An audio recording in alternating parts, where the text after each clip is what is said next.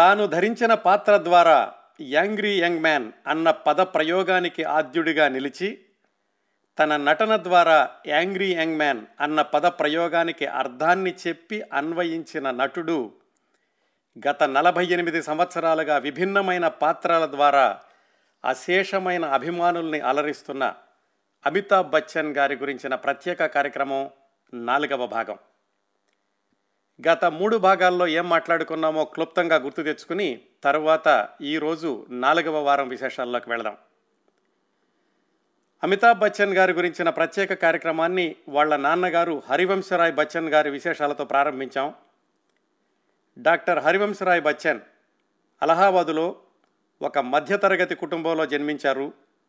పాతిక సంవత్సరాలకే ప్రముఖ హిందీ కవిగా గొప్ప పేరు తెచ్చుకున్నారు. ఆయన ఆయన మొదటి వివాహానికి సంతానం లేదు. మొదటి భార్య పంతొమ్మిది వందల ముప్పై ఆరులో హరివంశరాయ్ గారి ఇరవై తొమ్మిది సంవత్సరాల వయసులో చనిపోయారు. పంతొమ్మిది వందల నలభై రెండులో తేజీ సూరిని ద్వితీయ వివాహం చేసుకున్నారు హరివంశరాయ్ బచ్చన్.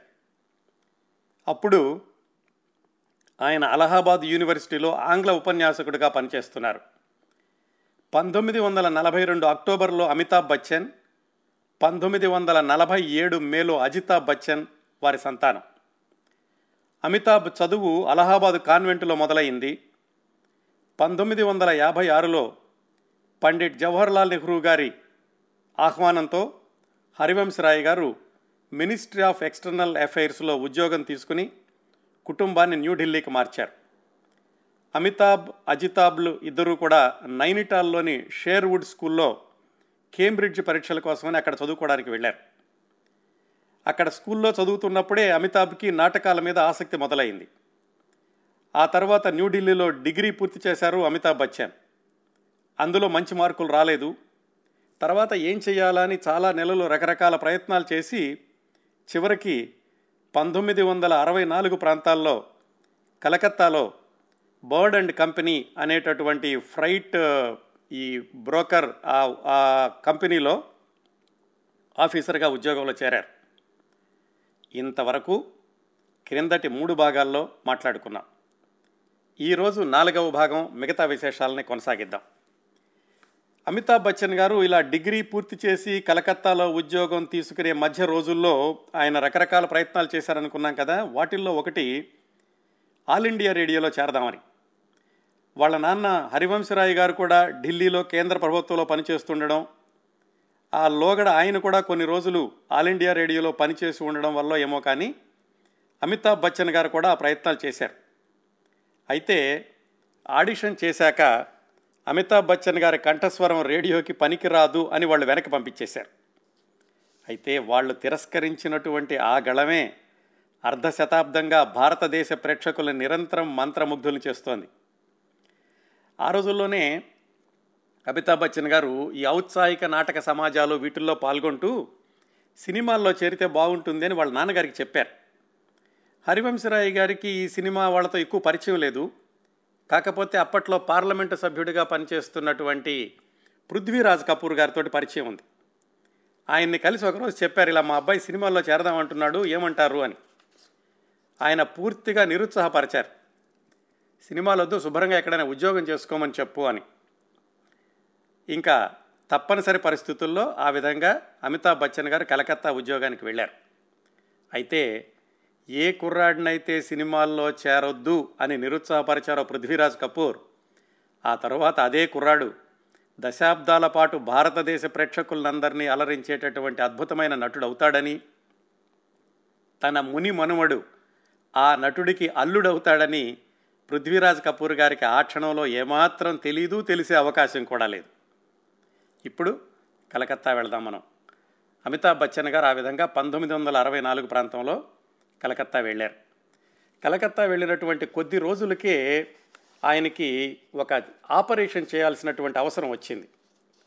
ఏమైందంటే, చాలా చిన్నతనం నుంచి కూడా అమితాబ్ బచ్చన్కి భుజం మీద మెడ దగ్గర ఎడమ వైపు ఒక పెద్ద పుండులాగా ఉండేది. అది అలా పెరుగుతూ వచ్చింది. ఆయన కలకత్తాలో ఉద్యోగంలో చేరేసరికి ఆయన వయసు ఇరవై రెండు సంవత్సరాలు. ఆ మెడ మీద ఉన్నట్టు ఎడమవైపు ఉన్నటువంటి పుండు పెరగడంతో ఆ కలకత్తాలో వాళ్ళ కంపెనీ డాక్టర్లు కూడా చూసి ఇది ఆపరేషన్ చేస్తే కానీ సరవదు, లేకపోతే ఇలాగ పెరిగిపోతూ ఉంటుంది అని చెప్పారు. ఆ విషయం వాళ్ళ అమ్మ నాన్నగారులకి చెప్పారు అమితాబ్ బచ్చన్. అప్పుడు వాళ్ళ అమ్మగారు తేజీ బచ్చన్ గారు వెంటనే బయలుదేరి కలకత్తా వెళ్ళారు. ఆ కలకత్తాలో వుడ్లాండ్ హాస్పిటల్ అని, అక్కడ అమితాబ్ బచ్చన్ గారికి ఆపరేషన్కి అన్ని ఏర్పాట్లు చేశారు. అప్పుడు కలకత్తాలో పద్మజా నాయుడు గారని ఆవిడ గవర్నర్గా పనిచేస్తున్నారు. ఆవిడ కూడా చాలా సహాయం చేశారు తేజీ బచ్చన్ గారు అక్కడ ఉన్నప్పుడు ఈ ఆపరేషన్కి, హాస్పిటల్లో వెళ్ళడానికి, ఆ వ్యవహారాలన్నీ చూడడానికి. ఆపరేషన్ ముందుగా అరగంట అని చెప్పారు. తేజీ బచ్చన్ గారు బయట కూర్చుని వేచి చూస్తున్నారు. అరగంట అన్నది దాదాపుగా రెండు గంటల పైగా కొనసాగింది. ఆ అమితాబ్ బచ్చన్కి మెడ మీద ఉన్నటువంటి ఆ పుండుని తొలగించేటటువంటి ప్రక్రియ అంతా అయిపోయాక వాళ్ళు చెప్పారు, కేవలం అది మెడ మీద మాత్రమే ఉందనుకున్నాము, అది కిందకి భుజం వరకు కూడా పాకిపోయింది, ఇంకా నయం అది పైకి వెళ్ళలేదు, కిందకి రాబట్టి సరిపోయింది, కానీ పైకి వెళ్ళుంటే కనుక అది మెదడు వరకు వెళ్ళి ఉండేది, చాలా అదృష్టవంతులు మీరు, విజయవంతంగా ఈ ఆపరేషన్ పూర్తి చేశాము అని చెప్పారు. అప్పటికైతే బాగానే ఉంది, ఆ మెడ మీద ఉన్నటువంటి ఆ పుండు తొలగించారు. ఆ ఆపరేషన్ చేయడం వల్ల అతి జాగ్రత్తగా గమనిస్తే కనుక అమితాబ్ బచ్చన్ గారు కుడి భుజం కంటే కూడా ఎడమ భుజం కొంచెం కిందగా ఉంటుంది అని వాళ్ళ నాన్నగారే రాశారు. అప్పటికైతే బాగానే ఉంది, కానీ దాదాపు ఈ ఆపరేషన్ జరిగిన తర్వాత ఒక ఒక ఇరవై సంవత్సరాలకి అమితాబ్ బచ్చన్ గారు కూలీలో, ఆ కూలీ షూటింగ్లో ప్రమాదం కూడా జరిగాక ఆ తర్వాత సంవత్సరానికి ఆయనకి మైస్థీనియా గ్రావిస్ అనేటటువంటి ఒక వ్యాధి వస్తే దాని ఆపరేషన్ కోసమని అమెరికా వచ్చారు. అమెరికాలో ఆ వ్యాధి కోసం ఆపరేషన్ చేసేటప్పుడు వాళ్ళు చెప్పారట, ఇరవై సంవత్సరాల క్రిందట ఆ కలకత్తాలో చేసినటువంటి ఆపరేషన్లో నరాలన్నీ కూడా నలిగిపోయినాయి, వాళ్ళు అప్పుడు సరిగా ఆపరేషన్ చేయలేదు, బహుశా ఈ వ్యాధికి అది కూడా ఒక కారణం అయ్యుండొచ్చు అని పంతొమ్మిది వందల ఎనభై నాలుగు ఎనభై ఐదు ప్రాంతాల్లో డాక్టర్లు చెప్పారు. అది తర్వాత సంగతి అనుకోండి. ఆ విధంగా పంతొమ్మిది వందల అరవై నాలుగులో ఆయన ఉద్యోగంలో చేరగానే ఆపరేషన్ చేసేటటువంటి పరిస్థితి వచ్చింది. పంతొమ్మిది వందల అరవై నాలుగు మధ్యలో నెహ్రూ గారు మరణించారు. ఈ హరివంశరాయ్ బచ్చన్ గారిని ఢిల్లీ తీసుకెళ్ళింది, వాళ్ళకి అంతా కూడా సహాయం చేసింది నెహ్రూ గారి కుటుంబమే కదా. హరివంశరాయ్ బచ్చన్ గారే ఆ నెహ్రూ గారి అంత్యక్రియలకి వాటిల్లోనూ కూడా పాల్గొని ఆయన చితాభస్మాన్ని తీసుకుని అలహాబాద్కి రైల్లో వెళ్ళారు. అమితాబ్ బచ్చన్ కలకత్తా నుంచి అలహాబాద్కి వాళ్ళ వెళ్ళి వాళ్ళ నాన్నగారితో కలిశారు. వాళ్ళందరూ కలిసి ఆ నెహ్రూ యొక్క చితాభస్మాన్ని త్రివేణి సంగమంలోనూ అక్కడ కూడా కలిపారు. ఈ విషయం ఎందుకు చెప్తున్నానంటే అన్ని కార్యక్రమాల్లో కూడా అమితాబ్ బచ్చన్ వాళ్ళ అమ్మ నాన్నగారులతోటి ఉండేవాడు. చిన్నప్పటి నుంచి కూడా అంత చక్కటి కుటుంబం, చాలా దగ్గరగా ఉండేటటువంటి కుటుంబ సభ్యుల మధ్య ఉండే సంబంధ బాంధవ్యాలను అమితాబ్ బచ్చన్ అప్పటి నుంచి కొనసాగిస్తూ వచ్చారు. పంతొమ్మిది వందల అరవై నాలుగులో ఇది జరిగింది. అమితాబ్ బచ్చన్ ఉద్యోగం కొనసాగిస్తున్నారు కలకత్తాలోను. పంతొమ్మిది వందల అరవై ఆరు ప్రాంతాల్లో హరివంశరాయ్ గారికి ఆయన చేసేటటువంటి ఉద్యోగం అయిపోయింది. అప్పటికి పదవీ విరమణ చేయాల్సినటువంటి వయసు. అప్పుడు ఇందిరాగాంధీ గారు ఆయనకి రాజ్యసభ సభ్యుడిగా ఇప్పించారు ఒక ఆరు సంవత్సరాల పాటు. ఆ విధంగా పంతొమ్మిది వందల అరవై ఆరు నుంచి పంతొమ్మిది వందల డెబ్బై రెండు వరకు హరివంశరాయ్ గారు ఢిల్లీలో రాజ్యసభ సభ్యుడిగా పనిచేశారు. సరిగ్గా అదే సమయంలో అమితాబ్ బచ్చన్ గారు ఈ సినీ రంగ ప్రవేశం చేయడం, ఆయన ఎదిగేటటువంటి క్రమంలో పడుతూ లేస్తూ వివిధ పాత్రలు వేయడం కూడా జరిగింది. ఆయన సినిమాల్లోకి చేరే విషయానికి మళ్ళీ వద్దాం, ఇప్పుడు కలకత్తా విషయాన్ని కొనసాగిద్దాం. హరివంశరాయ్ గారు, తేజీ బచ్చన్ గారు అలాగా ఢిల్లీలో కొనసాగుతున్నారు. ఈ అమితాబ్ బచ్చన్ కలకత్తా వెళ్ళినటువంటి కొద్ది సంవత్సరాలకి అజితాబ్ బచ్చన్ కూడా తన చదువు పూర్తి చేసుకుని షా వెల్నెస్ కంపెనీలో పనిచేయడానికని కలకత్తా వెళ్ళారు. అన్నదమ్ములు ఇద్దరు కూడా కలిసి ఉండేవాళ్ళు. అజితాబ్ బచ్చన్ వెళ్ళడానికి ముందే అమితాబ్ బచ్చన్కి కలకత్తాలో ఒక సింధీ కుటుంబంతో పరిచయం ఏర్పడింది. ఆ కుటుంబం వాళ్ళు చాలా పురోభివృద్ధి చెందిన వాళ్ళు, చాలా ఉన్నవాళ్ళు, అలాగే విదేశాల్లో చదువుకున్న వాళ్ళు. వాళ్ళ అమ్మాయి రమోలా అని అమితాబ్ బచ్చన్ని అన్నయ్య అని పిలుస్తూ ఉండేది. అజితాబ్ బచ్చన్ వచ్చాక అజితాబ్ బచ్చన్ కూడా పరిచయం చేశాడు అమితాబ్ బచ్చన్ ఆ కుటుంబం వాళ్ళని. ఆ రమోలా వీళ్ళిద్దరినీ కూడా అన్నయ్య అని పిలుస్తూ ఉండేది, ఇద్దరికి రాఖీలు కడుతూ ఉండేది. కొద్ది నెలల తర్వాత, కొద్ది సంవత్సరాల తర్వాత అజితాబ్ బచ్చన్కి రాఖీ కట్టడం మానేసింది ఆవిడ. తర్వాత రోజుల్లో అజితాబ్ బచ్చన్ భార్య అయ్యారు. ఆ విషయాల తర్వాత మాట్లాడుకుందాం. అమితాబ్ బచ్చన్ వివాహం తర్వాత అజితాబ్ బచ్చన్ వివాహ విషయాలకు వచ్చినప్పుడు ఈ విషయాలన్నీ మళ్ళీ వివరంగా చెప్తాను. మళ్ళీ కలకత్తాకు వద్దాం. పంతొమ్మిది వందల అరవై ఎనిమిదిలో రాజీవ్ గాంధీ గారు ఇటలీ నుంచి సోనియా గాంధీని ఢిల్లీ తీసుకొచ్చినప్పుడు వాళ్ళ వివాహానికి ముందు కొద్ది రోజులు ఈ హరివంశరాయ్ బచ్చన్ గారి ఇంట్లో ఉన్నారు. వాళ్ళ యొక్క వివాహం, రాజీవ్ గాంధీ సోనియా గాంధీల యొక్క వివాహం ఆ కార్యక్రమాల్లో కొంత కార్యక్రమం కూడా ఈ హరివంశరాయ్ బచ్చన్ గారి ఇంట్లోనే న్యూఢిల్లీలో చేశారు. ఆ విధంగా అది పంతొమ్మిది వందల అరవై ఎనిమిది వరకు వచ్చింది. అప్పటికీ అమితాబ్ బచ్చన్ గారు కలకత్తాలో దాదాపుగా నాలుగు సంవత్సరాలుగా ఉద్యోగం చేశారు. ఆయనకి మూడు నాలుగు సంవత్సరాలు అవ్వగానే చాలా బోరు కొట్టింది ఆ ఉద్యోగంలోనూ. ఎలాగైనా సరే ఎప్పుడూ అనుకున్నటువంటి సినిమా ప్రయత్నాలు మళ్ళీ కొనసాగించాలి అనుకున్నారు. తమ్ముడికి చెప్పారు. తమ్ముడు కూడా అందుకు ప్రోత్సాహం చేసి వాళ్ళ నాన్నగారిని ఒక మంచి కెమెరా తెచ్చిపెట్టండి మీరు అని అడిగారు. అప్పట్లో హరివంశరాయ్ బచ్చన్ గారు రష్యా వెళ్ళారు. ఆయన మిగుల్చుకున్నటువంటి డబ్బులతోటి ఒక చక్కటి కెమెరా తెచ్చి వాళ్ళ చిన్నబ్బాయికి ఇచ్చారు హరివంశరాయ్ బచ్చన్. ఎందుకు అని అడగలేదు. అజితాబ్ బచ్చన్ ఆ కెమెరాతోటి వాళ్ళ అన్నయ్య ఫోటోలు తీసి బొంబాయిలో ఉన్నటువంటి నిర్మాతలకి వాళ్ళకి పంపించడం ప్రారంభించారు. అంతేకాకుండా బహుశా మరి మధ్య మధ్యలో ఖాళీ ఉన్నప్పుడు అమితాబ్ బచ్చన్ గారు కూడా బొంబాయి వెళ్ళి వివిధ నిర్మాతలను కలిసి ఉంటారు. వివరంగా ఎక్కడా రాయలేదు. కానీ ఎవరూ కూడా ఆయన్ని సినిమాల్లో అవకాశాలు ఇవ్వలేదు. చాలా ఆశ్చర్యం ఏంటంటే ఇప్పుడు ఏవైతే అమితాబ్ బచ్చన్ గారి యొక్క ప్రత్యేక ఆకర్షణలు అనుకుంటున్నామో ఆ పొడవు కానీ, ఆయన ముఖ కవళికలు కానీ, గొంతు కానీ, ఆయన హావభావాలు కానీ ఏవైతే ఆయనకిప్పుడు చాలా ఆకర్షణీయం అనుకుంటున్నామో, ఆయన సినిమా ప్రయత్నాలు చేసే రోజుల్లో వాటన్నిటినీ కూడా ప్రతికూలాత్మకంగా చూశారు నిర్మాతలందరూ. ఇదేమిటి ఇంత పొడవుగా ఉన్నావు, మొహానికి నిన్ను నీ శరీరానికి కూడా పోలికలు లేవు, అసలు ఏ పాత్రకి సరిపోవు అన్నారు. ఎందుకంటే ఆ రోజుల్లో ఉన్నటువంటి సినిమా హీరోలు కానీ సినిమా నటులు కానీ కొన్ని కొన్ని పాత్రలకు అలా అచ్చుగుద్దినట్టుగా సరిపోయేవాళ్ళు. అప్పట్లో ఉన్నటువంటి ఈ రాజేష్ ఖన్నా అప్పుడే పైకి వస్తున్నారు. ఆయన కానీ, అంతకుముందు రాజ్ కపూర్ కానీ, దిలీప్ కుమార్ కానీ, వీళ్ళందరూ కూడా వాళ్ళకంటూ కొన్ని పాత్రలు ఉంటూ ఉండేవి. ఈ పొడవుగా ఉన్న కుర్రవాడిని చూస్తే ఈ కుర్రవాడికి ఏం పాత్ర ఇవ్వాలో కూడా నిర్మాతలకు తెలియలేదనుకుంటాను. వాళ్ళు ఆ విధంగా కూడా ఆలోచించలేదు. మొత్తానికి అమితాబ్ బచ్చన్ గారి ప్రయత్నాలు ఏవి కూడా సఫలం కాలేదు. ఈలోగా అజితాబ్ బచ్చన్కి మద్రాసుకి ట్రాన్స్ఫర్ అయ్యింది. హరివంశరాయ్ గారు ఒకసారి మద్రాసు వెళ్ళినప్పుడు అజితాబ్ బచ్చన్ కలిశారు కలిశారు ఆయనకి ఇరవై ఒకటవ పుట్టినరోజు ఏమో. కలిసినప్పుడు అజితాబ్ బచ్చన్ ఫోటోలు చూపించాడు. ఇవిగో నాన్నగారు, అన్నయ్య ఫోటోలు నేనే తీశాను, మీరు పంపించిన కెమెరాతోటి ఈ ఫోటోలనే నేను బొంబాయిలో నిర్మాతలందరికీ పంపించాను, చూద్దాం ఎప్పటికైనా అవకాశాలు రాకపోతాయా అని వాళ్ళ నాన్నగారికి చెప్పాడు చిన్నబ్బాయి.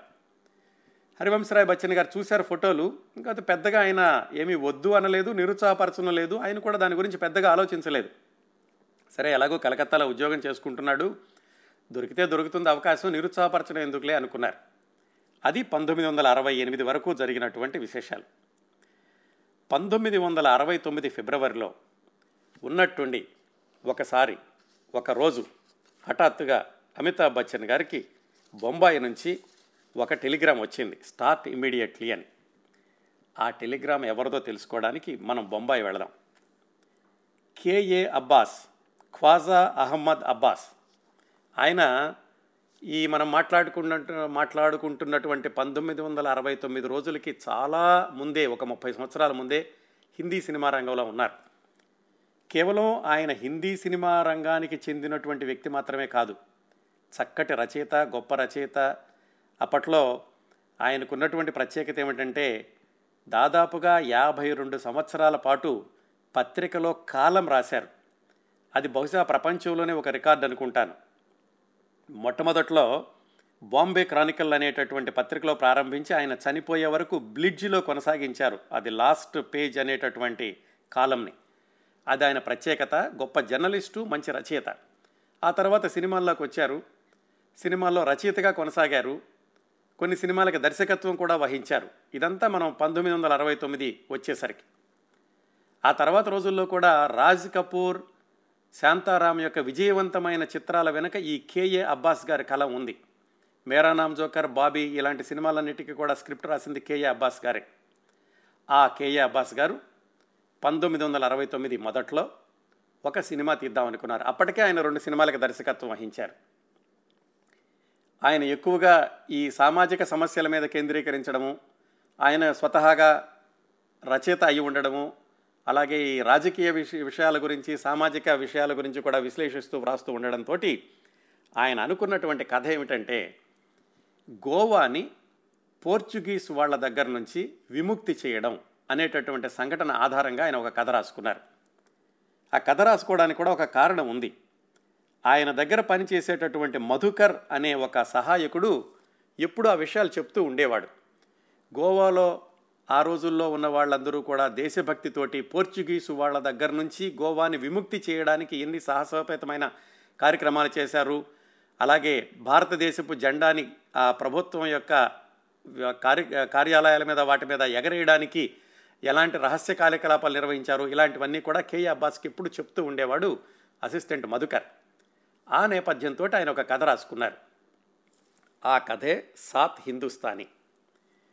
ఏడుగురు యువకులు, అంటే ఆరుగురు యువకులు ఒక యువతి కలిసి ఆ గోవాని ఆక్రమించినటువంటి పోర్చుగీసు వాళ్ళని ఎదిరించి గోవాని విముక్తి చేయడం, ఇది కథ. ఈ కథ రాసుకున్నాక ఆయన కే ఏ అబ్బాస్ గారికి ఒక అలవాటు ఏమిటంటే అందరినీ కూడా పిలిచి కథ వినిపించేవాళ్ళు. ఆ చుట్టుపక్కల ఉన్నటువంటి తన అసిస్టెంటుల్ని, అంతకుముందు తన సినిమాకి పనిచేసిన వాళ్ళని, ముఖ్యంగా ఈ కథకి ఒక రూపం ఇచ్చినటువంటి ఆ కథ ఎలా ఆ కథకి ఒక మూలమైనటువంటి మధుకర్ అనేటటువంటి సహాయకుడిని అందరినీ పిలిచి ఆయన కథ వినిపించారు. అప్పుడు కే ఏ అబ్బాసు ఆ ఆరుగురు యువకులని కూడా ఎంపిక చేయడం ప్రారంభించారు, ఎవరెవరైతే బాగుంటుంది అని. ఆరుగురు యువకులు ఒక యువతి ఆ సినిమాలో ఉన్నటువంటి పాత్రధారులు సాత్ హిందుస్థానీ. ఆ ఆరుగురిలోనూ ఉత్పల్ దత్ అని ఆయన బెంగాలీ నటుడు, అప్పుడే హిందీలోకి వస్తున్నారు, ఆయన ఒక పాత్రకి. జలాల్ ఆగా అనేటటువంటి నటుడు అప్పటికే కే ఏ అబ్బాస్ గారికి పరిచయం, ఆయన ఇంకో పాత్రకి. ఈ జలాల్ ఆగా అన్న ఆయన ఇంకో కుర్రాన్ని తీసుకొచ్చారు తనతో పాటు ఒకరోజు. ఇతను మెహబూబ్ హాస్యనటుడి యొక్క తమ్ముడు అన్వర్ అలీ, ఇతను కూడా సినిమాల్లో వేషాలు వేయాలని ఉంది, ఇస్తే బాగుంటుంది అని. ఆయన చూశారు, సినిమాలో ఒక పాత్రకి సరిపోతాడనుకుని ఆయన్ని కూడా తీసుకున్నారు కే ఏ అబ్బాస్. ఉత్పల్ దత్, జలాల్ ఆగా, అన్వర్ అలీ. ఆ తర్వాత మధుకర్ అని తన దగ్గర ఈ కథకి ఆయన క్లూ ఇచ్చినటువంటి వ్యక్తి, ఆయన్ని ఇంకొక పాత్రకి తీసుకున్నారు. ఆ విధంగా నలుగురు అయ్యారు. అదే రోజుల్లో కే ఏ అబ్బాస్ ఒకసారి కేరళ వెళ్ళారు ఏదో పని మీద. ఆ కేరళలో చెమ్మీన్ అని ఒక సినిమా అద్భుతంగా ఆడుతోంది.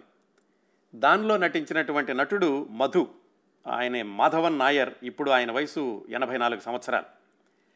ఆయన్ని కలిసినప్పుడు ఆయన నచ్చి ఆయన్ని కూడా ఒక పాత్రకి దీనిలో తీసుకున్నారు. అలాగే గోవాలో ఉండేటటువంటి నీనా సింగ్ అని ఒక అమ్మాయి, ఆ అమ్మాయిని ఒక పాత్రకి తీసుకున్నారు. ఈ విధంగా ఐదుగురు అబ్బాయిలు ఒక అమ్మాయి స్థిరపడ్డారు, ఇంకొక అబ్బాయి కావాలి ఈ సినిమాలో ఇంకొక పాత్రకి. అయితే ఒక విశేషం ఏమిటంటే కే ఏ అబ్బాస్ గారు ఇందులో నటించేటటువంటి యువకులు కానీ యువతి కానీ ఎవరు వాళ్ళ వాళ్ళ యొక్క ప్రాంతాలకు సంబంధించిన పాత్ర వేయకూడదు. అంటే బెంగాలీ వాళ్ళైతే బెంగాలీ పాత్ర వేయకూడదు, దక్షిణ భారతదేశం నుంచి వస్తే దక్షిణ భారతదేశానికి సంబంధించిన పాత్ర వేయకూడదు. అలాగా ఒకళ్ళనొకళ్ళు మారుస్తూ వాళ్ళందరూ కూడా రకరకాల వయసులో ఉండాలి, రకరకాల ఎత్తుల్లో ఉండాలి, ఒకళ్ళకొకళ్ళకి పోలిక ఉండకూడదు. అలాగా ఈ ఏడు పాత్రల్ని కూడా తీర్చిదిద్దినటువంటి క్రమంలో ఆయన ఎంపిక చేసినటువంటి ఐదుగురికి కూడా వాళ్ళ ప్రాంతానికి సంబంధించినటువంటి పాత్ర కాకుండా వేరే పాత్ర ఇచ్చారు. చివరికి ఇంకొక పాత్ర మిగిలింది. అదేమిటంటే ఉర్దూ కవిత్వం చదివేటటువంటి ఒక, ఉర్దూ అంటే విపరీతమైనటువంటి ప్రేమ, పడి చచ్చిపోయేటటువంటి ఒక యువకుడు పాత్ర ఖాళీగా ఉంది. దానికి ఎవరు దొరుకుతారా అని చూశారు. అప్పటి వరకు ఉన్న వాళ్ళ ఎత్తులన్నీ గమనించడం మీద ఈయన అందరికంటే బాగా పొడవుగా ఉన్నటువంటి ఒక వ్యక్తిని ఉంటే బాగుంటుంది అని తన సహాయకులకి చెప్పారు కే ఏ అబ్బాస్. కొంతమంది వాళ్ళకు వచ్చినటువంటి ఫోటోలను అవి తీసుకొచ్చి కే ఏ అబ్బాస్కి ఇచ్చారు. అందులో ఒక కుర్రాడి ఫోటో కే ఏ అబ్బాస్కి బాగా నచ్చింది. నచ్చి ఈ కుర్రాడిని వెంటనే పిలిపించండి, బాగా పొడవుగా ఉన్నట్లున్నాడు, ఆ మిగిలినటువంటి ఒక పాత్రకి సరిపోతాడేమో చూద్దామని సహాయకులకి చెప్పారు. వాళ్ళు చెప్పారు ఒక రెండు రోజుల్లో వచ్చేస్తాడండి అన్నారు. రెండు రోజుల్లో రావడం ఏంటి, ఇక్కడే కదా బొంబాయిలో ఉండడా అని అడిగారు. బొంబాయిలో కాదు, అతను కలకత్తాలో ఉంటాడు, ఇప్పుడే పిలిపిస్తామని చెప్పారు. కే అబ్బాస్ ఏమనుకున్నారంటే ఏదో ఉద్యోగం చేస్తున్నాడేమో, ఒకవేళ ఉద్యోగంలో ఇబ్బంది అయ్యి రెండు రోజుల తర్వాత వస్తాడేమో అనుకున్నారు ఆయన. ఆ విధంగా కే ఏ అబ్బాస్ ఆఫీస్ వాళ్ళు ఇచ్చినటువంటి టెలిగ్రామ్ మన అమితాబ్ బచ్చన్ గారికి పంతొమ్మిది వందల అరవై తొమ్మిది ఫిబ్రవరి ప్రాంతంలో కలకత్తాలో అందింది. Start immediately. అది చూసుకుని ఆయన పంతొమ్మిది వందల అరవై తొమ్మిది ఫిబ్రవరి పదహారవ తారీఖున కలకత్తాలో రైలు ఎక్కారు. చాలా సాహసోపేతంగా రైలు ఎక్కారు. ఎంత సాహసోపేతం అంటే ఆయన ఉద్యోగానికి రాజీనామా కూడా చేసి, అది ఎట్లా వచ్చిందో చెప్తాను నేను. సరే, ఆయన బొంబాయి వచ్చారు. ఆ రోజు జరిగినటువంటి సంఘటనని కే ఏ అబ్బాస్ తన ఆత్మకథలో చాలా వివరంగా రాసుకున్నారు. నాకు గుర్తున్నంతలో ఇదిగో ఇలా జరిగింది ఆ రోజు సాయంకాలం అని. అది ఒకరోజు సాయంకాలం పొడవుగా లాల్చీ పైజమా వేసుకున్నటువంటి కుర్రాడు వచ్చాడు. అసలు మామూలుగానే పొడవుగా ఉన్నాడు, లాల్చీ పైజమాలో ఇంకా పొడవుగా కనిపించాడు. అతను వచ్చాక సరే కూర్చోమన్నారు. ఈయన నీ పేరేమిటి అని అడిగారు. అమితాబ్ అన్నాడు. అమితాబ్ బచ్చన్ అని చెప్పలేదు ఆయన. అమితాబ్ అనేసరికి ఏదో పేరేదో కొత్తగా ఉంది అంటే అర్థం ఏమిటి అని అడిగాడు ఆయన. అంటే సూర్యుడు అనేటటువంటి అర్థం వస్తుంది, గౌతమ బుద్ధుడు అనే అర్థం కూడా ఉంది అని చెప్పారు ఆయన. ఏం చదువుకున్నావు? నేను ఢిల్లీ యూనివర్సిటీలో బీఏ చదువుకున్నాను. ఎక్కడైనా సినిమాల్లో పనిచేసావా అని అడిగారు. లేదు, నాకు ఇంతవరకు ఎవరూ వేషాలు ఇవ్వలేదు అని. వేషాలు ఇవ్వలేదా అంటే నువ్వు ఎవరి దగ్గరికైనా వెళ్ళావా అని అడిగారు కే ఏ అబ్బాస్. అవును వెళ్ళాను అని కొన్ని పేర్లు చెప్పారు. అందరూ కూడా పెద్ద పెద్ద నిర్మాతల పేర్లు. అదేమిటి మరి అంతమంది దగ్గరికి అయితే ఎందుకు ఇవ్వనన్నారు, కారణం ఏం చెప్పారు అని అడిగారు కే ఏ అబ్బాస్. ఏమీ లేదు, నా చాలా పొడవుగా ఉన్నానట వాళ్ళ హీరోయిన్ల పక్కన, అందుకని చెప్పి ఎవరు కూడా నాకు వేషాలు ఇవ్వలేదు అని అమితాబ్ బచ్చన్ చెప్పారు. అయితే నా సినిమాలో అయితే ఆ సమస్య లేదు, నా సినిమాలో అసలు హీరోయిన్ ఉండదు కాబట్టి నువ్వు పొడవు వల్ల తప్పిపోతావనేటటువంటి సమస్య లేదు నా సినిమాలో వేషానికి అన్నారు. నా సినిమాలో వేషానికి అంటున్నారు అంటే వేషం ఇచ్చేస్తారా అని అడిగాడు ఆయన. వేషం అంత తొందరపడ మాకు, నేను ముందు నీకు కథ చెప్పాలి, అందులో పాత్ర ఏమిటో చెప్పాలి, ఆ పాత్ర నీకు నచ్చుతుందో లేదో నాకు చెప్పాలి, ఆ తర్వాత నేను ఎంత పారితోషికం ఇస్తానో చెబుతాను, అది కూడా నీకు నచ్చాలి, ఇవన్నీ అయ్యాక నీకు సినిమాలో వేషం ఇస్తానో లేదో చెప్తాను అన్నారు అని చెప్పి ఆయన ఆ సినిమా కథ అంతా చెప్పారు. కథ చెప్పాడు. ఆ సినిమాలో పంజాబీ పాత్ర ఒకటి ఉంది, ఆ పాత్ర అయితే నాకు బాగుంటుంది అన్నారు అమితాబ్ బచ్చన్.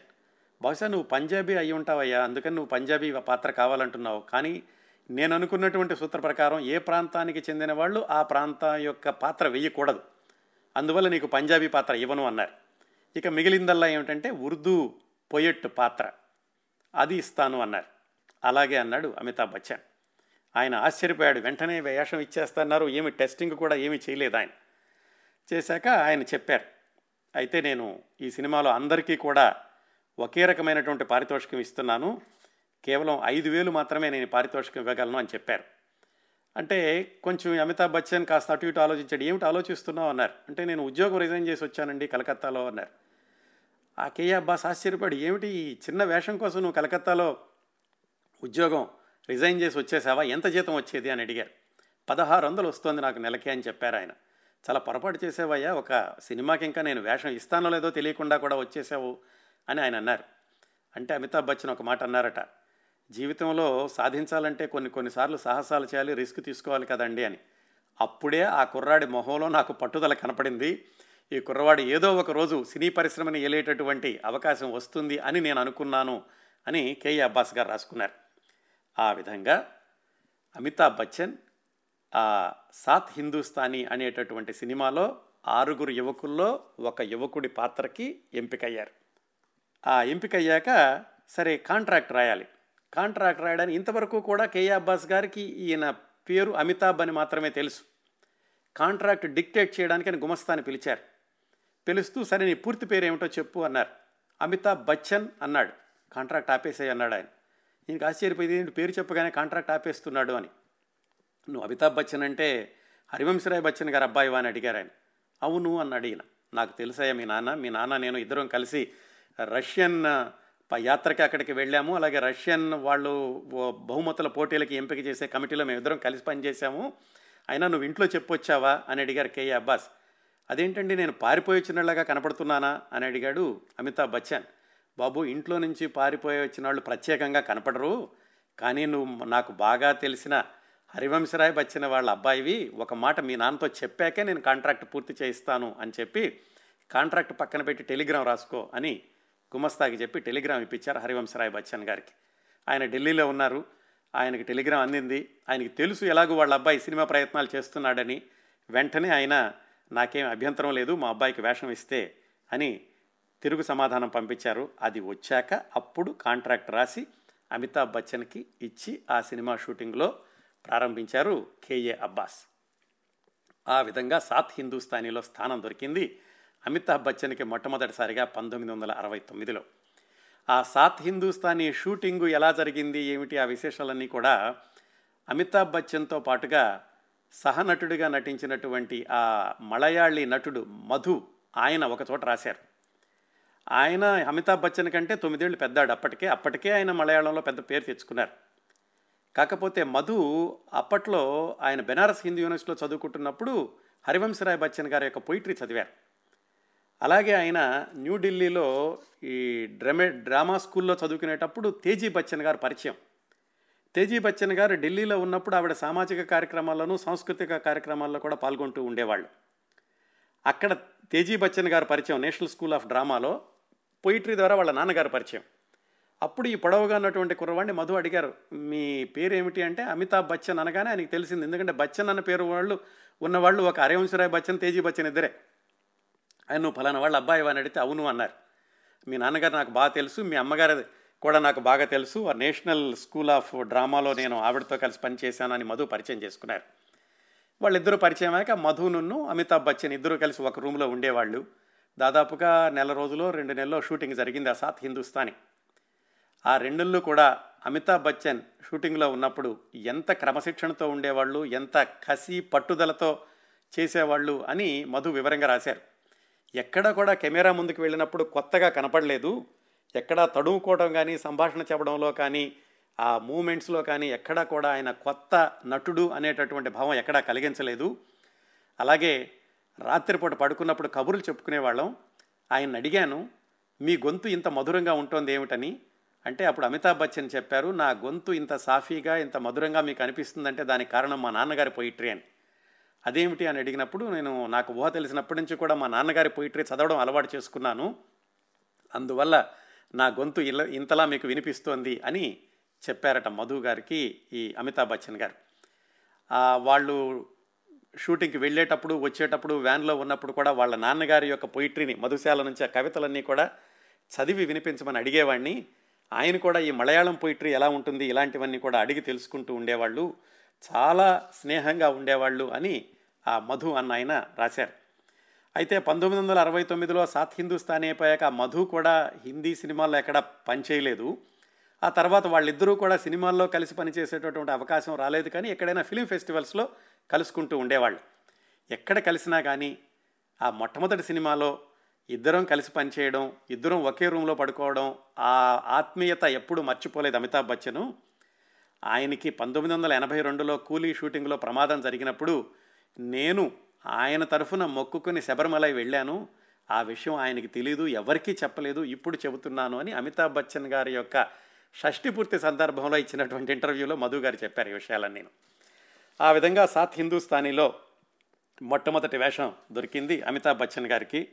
ఆ సాత్ హిందుస్థానీ పంతొమ్మిది వందల అరవై తొమ్మిది నవంబర్ ఏడో తేదీన విడుదలైంది. చాలామంది ఏమంటారంటే ఇందిరాగాంధీ గారు రికమెండేషన్ లెటర్ రాశారు, ఆ రికమెండేషన్ లెటర్ తీసుకువెళ్ళడం వల్ల కే ఏ అబ్బాస్ గారు అవకాశం ఇచ్చారు అని. కే ఏ అబ్బాస్ గారు తన ఆత్మకథలో రాసుకున్నారు, ఇలాంటి రూమర్ ఒకటి ఉంది కానీ నేను రాజకీయ సిఫారసు ఉత్తరాలు తీసుకుని వేషాలు ఇచ్చేటటువంటి నిర్మాతని దర్శకుడిని కాదు, అలాంటిదేమీ జరగలేదు, నా దగ్గరకు ఉన్న ఫోటో నా దగ్గరకు వచ్చినటువంటి ఫోటోల్లో నుంచి ఎంపిక చేసి పిలిపించగా వచ్చినటువంటి కురవాడి అమితాబ్ బచ్చన్ అని ఆయన స్పష్టంగా రాసుకున్నారు ఆయన ఆత్మకథలోను. ఆ సినిమా విడుదలైంది, చాలా బాగా ఆడింది. అమితాబ్ బచ్చన్ కూడా కొత్త కుర్రవాడు బాగా చేశాడన్నారు. ఆ సినిమాకి ఆ జాతీయ సమగ్రత అవార్డు అలాంటిది ఏదో కూడా వచ్చింది. అమితాబ్ బచ్చన్ వాళ్ళ అమ్మగారు నాన్నగారు వాళ్ళు ఢిల్లీలో ఫిలిమ్స్ డివిజన్లో ఆ సినిమాని చూశారు. ఆ సినిమా చూడగానే వాళ్ళ అమ్మగారు అన్నారట, చాలా బాగా చేశాడు మన అబ్బాయి, మంచి భవిష్యత్తు ఉంటుంది అని. హరివంశరాయ్ బచ్చన్ గారు మాత్రం ఏమీ మాట్లాడలేదు, వీణ అలా ఊరుకున్నారు ఆయన. ఇంకొక విషయం ఏమిటంటే ఈ సాత్ హిందుస్థానీలో ఇంకొక ఈ ఆరుగురు యువకుల్లో ఒక యువకుడు మహమూద్ గారి తమ్ముడు అన్వర్ అలీ అనుకున్నాం కదా, ఆ అన్వర్ అలీ పరిచయంతో అమితాబ్ బచ్చన్ గారికి మహమూద్తో పరిచయం అవడం, ఆ తొలి రోజుల్లో ఆయన ఇబ్బంది పడుతున్నప్పుడు మహమూద్ కూడా చాలా సహాయం చేశాడు అని చెప్తూ ఉంటారు. ఈ విధంగా అమితాబ్ బచ్చన్ గారు మొట్టమొదటి మొట్టమొదటిసారిగా వెండితెర మీద కనిపించినటువంటి చిత్రం సాత్ హిందుస్థానీ పంతొమ్మిది వందల అరవై తొమ్మిది నవంబర్ ఏడున విడుదలైంది. అయితే ఒక విషయం, సాత్ హిందుస్థానీలో వెండితెర మీద కనిపించడానికి ఆరు నెలలు ముందే అమితాబ్ బచ్చన్ గారు వెండితెర వెనకాల తన గళాన్ని వినిపించినటువంటి సినిమా పేరు భువన షోమ్.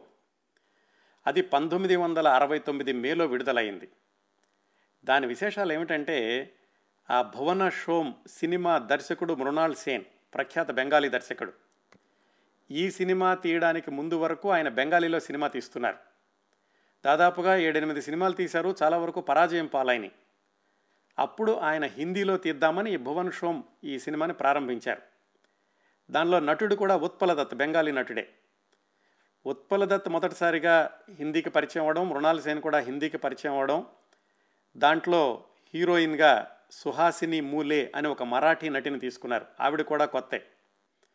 చాలా విషయాల్లో ఈ సినిమా హిందీ చిత్రరంగంలో మొట్టమొదటిది అని చెప్పుకోవచ్చు. అంటే చాలా రంగాల్లో, చాలా కోణాల్లో కూడా.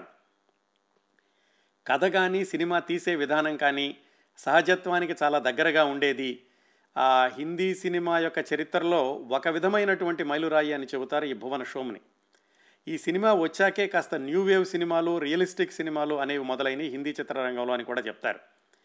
అలాగే నేషనల్ ఫిలిం డెవలప్మెంట్ కార్పొరేషన్ అనేటటువంటి సంస్థ మొట్టమొదటిసారిగా పెట్టుబడి పెట్టిన సినిమా కూడా ఈ భువన షోమ్.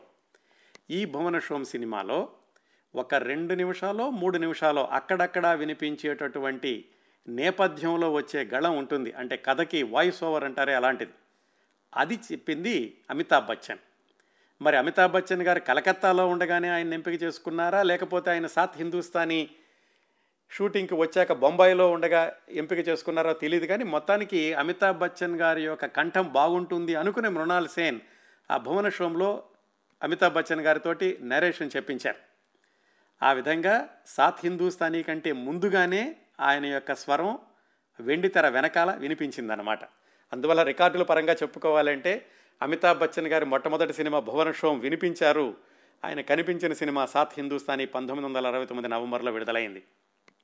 అయితే అమితాబ్ బచ్చన్ గారి యొక్క నట జీవితాన్ని పంతొమ్మిది వందల అరవై తొమ్మిదిలో ప్రారంభమైతే అప్పటి నుంచి ఇప్పటి వరకు మనం నాలుగు దశలుగా చూడొచ్చు.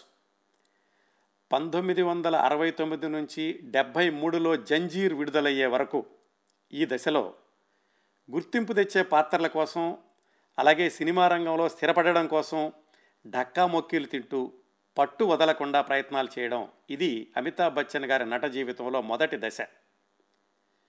పంతొమ్మిది వందల డెబ్భై మూడులో జంజీర్ విడుదలైన దగ్గర నుంచి ఆయన నట జీవితం వేరే మలుపు తీసుకుంది.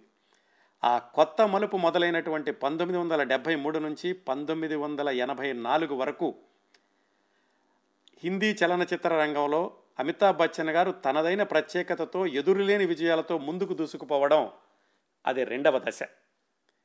పంతొమ్మిది వందల ఎనభై నాలుగు ఎనభై ఐదు ఆ ప్రాంతాల నుంచి రెండు వేల సంవత్సరం వరకు కూడా వృత్తి జీవితంలో ఎదురు దెబ్బలు, రాజకీయ వ్యాపార రంగాల్లో తీవ్రమైన ఆటుపోట్లు, పరాజయాలు, ఓటములు, నిష్క్రమణలు, ఆరోపణలు, అస్తవ్యస్తమైన వ్యక్తిగత జీవితం, సినీ జీవితం, ఇదంతా కూడా అమితాబ్ బచ్చన్ గారి సినీ జీవితంలో మూడవ దశ అనుకుంటే, రెండు వేల సంవత్సరం నుంచి ఇప్పటి వరకు పడి లేచిన కెరటంలాగా మళ్లీ కోలుకుని తనని తాను నిరూపించుకుంటూ అన్ని ఆరోపణల నుంచి నిరపరాధిగా, నిప్పులాంటి మనిషిగా బయటపడి తన పునర్వైభవాన్ని సంతరించుకుంటూ వయసుకు తగ్గిన పాత్రలతో హుందాగా ముందుకు సాగుతుండడం, ఇంకా కొనసాగుతూ ఉండడం, ఇది అమితాబ్ బచ్చన్ గారి నట జీవితంలో నాలుగవ దశ అనుకోవచ్చు. ఈ నాలుగు దశల్లో కూడా అమితాబ్ బచ్చన్ గారి వెండితెర జీవితంలోనూ వ్యక్తిగత జీవితంలోనూ జరిగినటువంటి ముఖ్యమైన సంఘటనల గురించి ఈరోజు మిగిలిన సమయంలోనూ ఇంకా రాబోయే భాగాల్లోనూ మాట్లాడుకుందాం. ఈ విశ్లేషణని మొదటి దశ అంటే పంతొమ్మిది వందల అరవై తొమ్మిది డెబ్భై మూడు మధ్యలో విడుదలైనటువంటి సినిమాల గురించిన సంక్షిప్త సమాచారంతో ప్రారంభిద్దాం. పంతొమ్మిది వందల డెబ్భై మూడు అని ఎందుకంటున్నానంటే, డెబ్భై మూడు మేలో విడుదలైనటువంటి జంజీర్ సినిమా అమితాబ్ బచ్చన్ గారికి గొప్ప పేరు తీసుకురావడమే కాకుండా ఆ యాంగ్రీ యంగ్ మెన్ అన్నటువంటి ఆ పదప్రయోగాన్ని కూడా ఆయనతోటే మొదలైంది. అక్కడి నుంచి ఆయన కెరీర్ ఊపు అందుకుంది. డెబ్భై మూడు వరకు కూడా ఆయనది సంక్షోభ సమయం అని చెప్పుకోవచ్చు. ఆ నాలుగేళ్లలోనూ దాదాపుగా ఆయన పద్నాలుగు సినిమాల్లో నటిస్తే అందులో పది పన్నెండు సినిమాలు ఫ్లాప్ సినిమాలే. ఒకవేళ ఒకటి రెండు సినిమాలు మంచిగా ఆడినా కానీ ఆ పేరు కూడా అద్దులో నటించినటువంటి పక్క నటులకో నటీమణికో వెళ్ళిపోయింది. ఉదాహరణకి ఆనంద్ సినిమా చక్కగా ఆడింది, కాకపోతే ఆ పేరంతా కూడా రాజేష్ ఖన్నాకి వెళ్ళిపోయింది. మిగతా సినిమాల్లో కూడా కొన్నింట్లో హీరోయిన్కి పేరు వచ్చింది కానీ అమితాబ్ బచ్చన్ గారికి పేరు రాలేదు. అలాగా అమితాబ్ బచ్చన్ సినిమా అంటే ప్రేక్షకులు ఏమి ఆశించాలో, అసలు ఈ కుర్రవాడు ఎలాంటి పాత్రలు నటిస్తాడు, ఈయన సినిమాల్లో ఉంటే ఆ సినిమా ఎలా ఉంటుంది అనేటటువంటి ఒక అంచనాకి రాలేకపోయారు ప్రేక్షకులు. ఎందుకంటే ఆయన చేసిన సినిమాలన్నీ కూడా వైవిధ్యంగా అయితే ఉన్నాయి కానీ ఏది కూడా భారీ సినిమా అని కానీ అద్భుత అత్యద్భుతమైనటువంటి విజయం సాధించిందని కానీ చెప్పుకోవడానికి లేదు. ఆ ఒకదానికొకటి పొంతన లేనటువంటి విభిన్నమైన పాత్రలు పేరు ఉండగా ధరిస్తే విభిన్నమైనటువంటి పాత్రలు ధరించిన నటుడు అంటారు. మరి అప్పటికి ఆయన ఇంకా పేరు రాలేదు. అందువల్ల అవి ఏవి కూడా ఆయనకి ఒక ఇమేజ్ అంటూ ఇవ్వడానికి సరిపోలేదు. అలాగే సినిమాలను నిర్మాణం నిర్మించినటువంటి సంస్థలు కూడా చిన్నవి కావడం, అమితాబ్ పక్కన అమితాబ్ పక్కన నటించినటువంటి కథానాయకులు కూడా చాలా సినిమాల్లో పేరు లేని వాళ్ళు కావడము, లేకపోతే ఆ సినిమాలన్నీ కూడా బి గ్రేడ్ సినిమాలు అనేటువంటి పేరు తెచ్చుకోవడము, ఇలాగ నడిచింది అమితాబ్ బచ్చన్ గారి యొక్క నట జీవితం. పంతొమ్మిది వందల అరవై తొమ్మిది నుంచి డెబ్భై మూడు వరకు ఆయనే చాలా సందర్భాల్లో చెప్పుకున్నారు, I'm a failure newcomer, ఆ నాలుగు సంవత్సరాల్లోనూ అన్ని డక్కా మొక్కీలు తిన్నాను అని. ఒకనొక సమయంలో వాళ్ళ అమ్మగారితోటి నాన్నగారితోటి చెప్పారట, ఇంక నాకు సినిమాల్లో హీరోగా పనికిరాను, క్యారెక్టర్ పాత్రలో స్థిరపడిపోతే స్థిరపడిపోతే మంచిదనిపిస్తోంది అని. అట్లాగే ఆ నాలుగు సంవత్సరాల్లో ఏమాత్రం ప్రాధాన్యత లేనటువంటి ఒక నిమిషం నిమిషంన్నర కనిపించే పాత్రలు కూడా కొన్ని సినిమాల్లో చేశారు. ఇలాగా ఈయన ఆ నాలుగు సంవత్సరాల్లో నటించినటువంటి సినిమాల్లో కొన్ని కొన్ని సినిమాల యొక్క విశేషాలు అమితాబ్ బచ్చన్ గారి పరంగా చూసుకుంటూ వెళదాం. ఆ ఒక్కొక్క సినిమా గురించి చెప్పుకోవాలంటే చాలా విశేషాలు ఉంటాయి. అవి కాకుండా అమితాబ్ బచ్చన్ గారి నట జీవితం ముందుకు వెళ్ళి వెళ్ళడంలో ఈ సినిమాలు ఎంతవరకు సహాయం చేశాయి, ఏవి సహాయం చేయలేదు, ఆ కోణంలో మాట్లాడుకుంటూ వెళదాం. పంతొమ్మిది వందల అరవై తొమ్మిదిలో ఈ సాత్ హిందుస్థానీ విడుదలయ్యాక అన్వర్ అలీ మంచి మిత్రుడయ్యాడు అమితాబ్ బచ్చన్కి, ఆ మెహమూద్ యొక్క తమ్ముడు. మెహమూద్ గారు అప్పట్లో అద్భుతమైనటువంటి హాస్య నటుడు, చాలా పేరుంది, ఆయన చాలా సినిమాల్లో నటిస్తున్నారు అప్పటికే.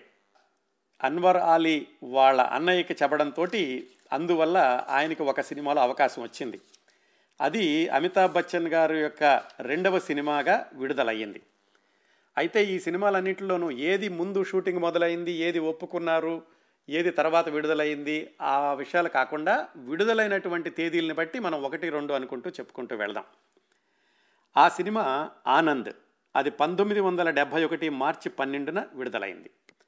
ఆ సినిమాలో రాజేష్ ఖన్నా పక్కన నటించారు అమితాబ్ బచ్చన్. రాజేష్ ఖన్నా అప్పటికే ఆయన సూపర్ స్టార్గా వెలుగొందుతున్నారు. దాదాపుగా పదిహేడు వరుసగా సూపర్ హిట్ సినిమాలు ఇస్తూ వచ్చారు రాజేష్ ఖన్నా. ఆయన ఒక్కడే నటించిన పదిహేను సినిమాలు, వేరే వాళ్ళతో నటించిన రెండు కలిసి మొత్తం పదిహేడు సినిమాలు ఆయన వరుసగా సూపర్ హిట్లు ఇస్తూ వస్తున్నటువంటి రోజుల్లో ఆయన పక్కన కొత్త నటుడుగా అమితాబ్ బచ్చన్ ఆనంద్లో నటించారు.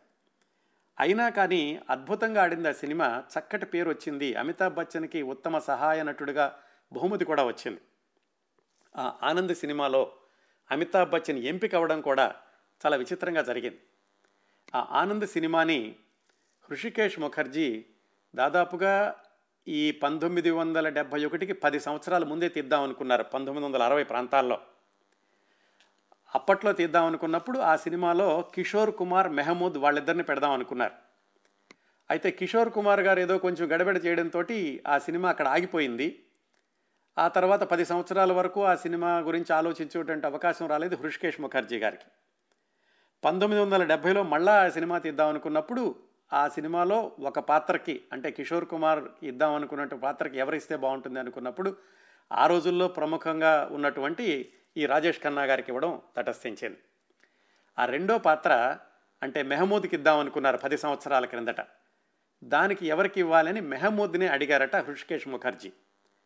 ఆయన సలహా ఇచ్చారు హృషికేష్ ముఖర్జీకి, ఇలాగ మా తమ్ముడు చెప్పాడు, కుర్రవాడు సాత్ హిందుస్థానీలో బాగా నటించాడు, అతనికి మీరు వేషం ఇస్తే బాగుంటుంది అని. ఆ విధంగా ఆనంద్లో అమితాబ్ బచ్చన్ గారికి పాత్ర ధరించేటటువంటి అవకాశం వచ్చింది, అది కూడా రాజేష్ ఖన్నా పక్కన. ఇప్పుడు చూసినా కానీ ఆయన నటన అద్భుతంగా ఉంటుంది. ఆ రోజుల్లో సినిమాలు ఎలా ఆడినప్పటికీ ఇప్పుడు చూసినా కానీ అమితాబ్ బచ్చన్ గారి నటనకి పేరు పెట్టేటటువంటి సంఘటనలు ఏమి ఉండవు ఏ సినిమాలో కూడా. ఈ ఆనంద్ సినిమాలో కూడా అమితాబ్ బచ్చన్ గారికి మంచి పేరు వచ్చింది, సహాయ నటుడిగా బహుమతి కూడా వచ్చింది. కానీ ఆయనకి విపరీతంగా అవకాశాలు వచ్చేటటువంటి దానికి మాత్రం సహాయం చేయలేదు. ఎందుకంటే ఆ సినిమా విజయం అంతా కూడా అమిత్ రాజేష్ ఖన్నా ఖాతాలోకి వెళ్ళిపోయింది. అప్పటికే ఆయన సూపర్ స్టార్గా వెలుగొందుతున్నాడు కాబట్టి. అది అమితాబ్ బచ్చన్ గారి యొక్క రెండవ సినిమా ఆనంద్.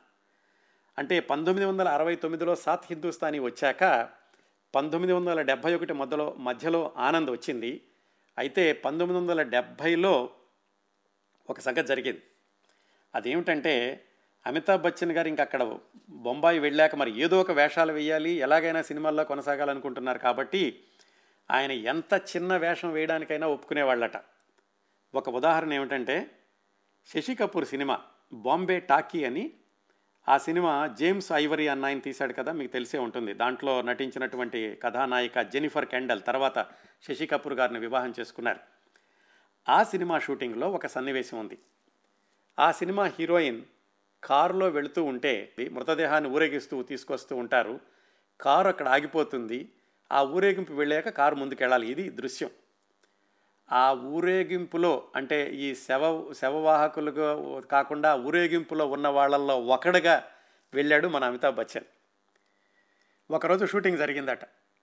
ఆ షూటింగ్ అవగానే శశి కపూర్ ఈ పొడవుగా ఉన్నటువంటి కుర్రవాణ్ణి గమనించి పిలిచి, నువ్వు ఈ చిన్న చిన్న పాత్రలకు ఎందుకు వచ్చావు అని అడిగితే, ఒక యాభై రూపాయలు ఇస్తామన్నారండి అందుకని వచ్చాను అని చెప్పాట అమితాబ్ బచ్చన్. ఇలాంటి పాత్రలకు వద్దు, నీవు ఇంకా గొప్ప పాత్రలు ధరించవలసిన వాడివి, ఇలాంటి చిన్న చిన్న పాత్రలకు వస్తే కనుక ఒప్పుకోనని మర్నాడు నుంచి ఆ షూటింగ్ రాకుండా చూశారు శశి కపూర్.